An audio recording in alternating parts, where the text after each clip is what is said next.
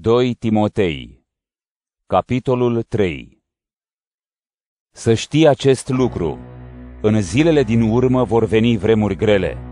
Oamenii vor fi egoiști, iubitori de bani, lăudăroși, aroganți, hulitori, nesupuși părinților, nerecunoscători, fără sfințenie, fără inimă, neînduplecați, calomniatori, violenți, cruzi, dușmani ai binelui, trădători, obraznici, îngânfați, iubitori mai mult de plăceri decât de Dumnezeu, având o evlavie de formă, dar negându-i puterea. Ferește-te de ei!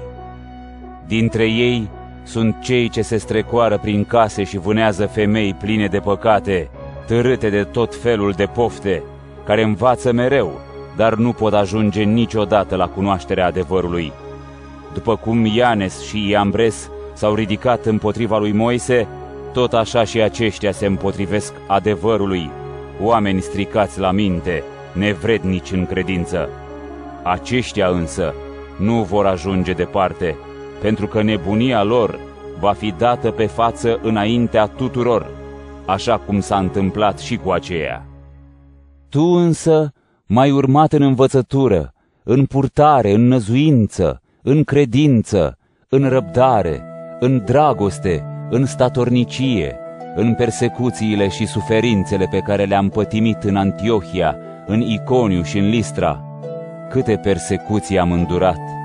Și din toate m-a scăpat Domnul. Într-adevăr, toți cei care vor să trăiască evlavios în Hristos Iisus vor fi persecutați, iar oamenii răi și înșelători vor merge din rău în mai rău, înșelându-i pe alții și fiind ei înșiși înșelați.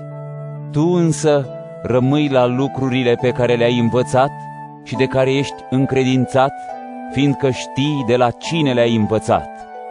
Din copilărie cunoști Sfintele Scripturi care pot să te facă înțelept pentru mântuire prin credința în Hristos Iisus.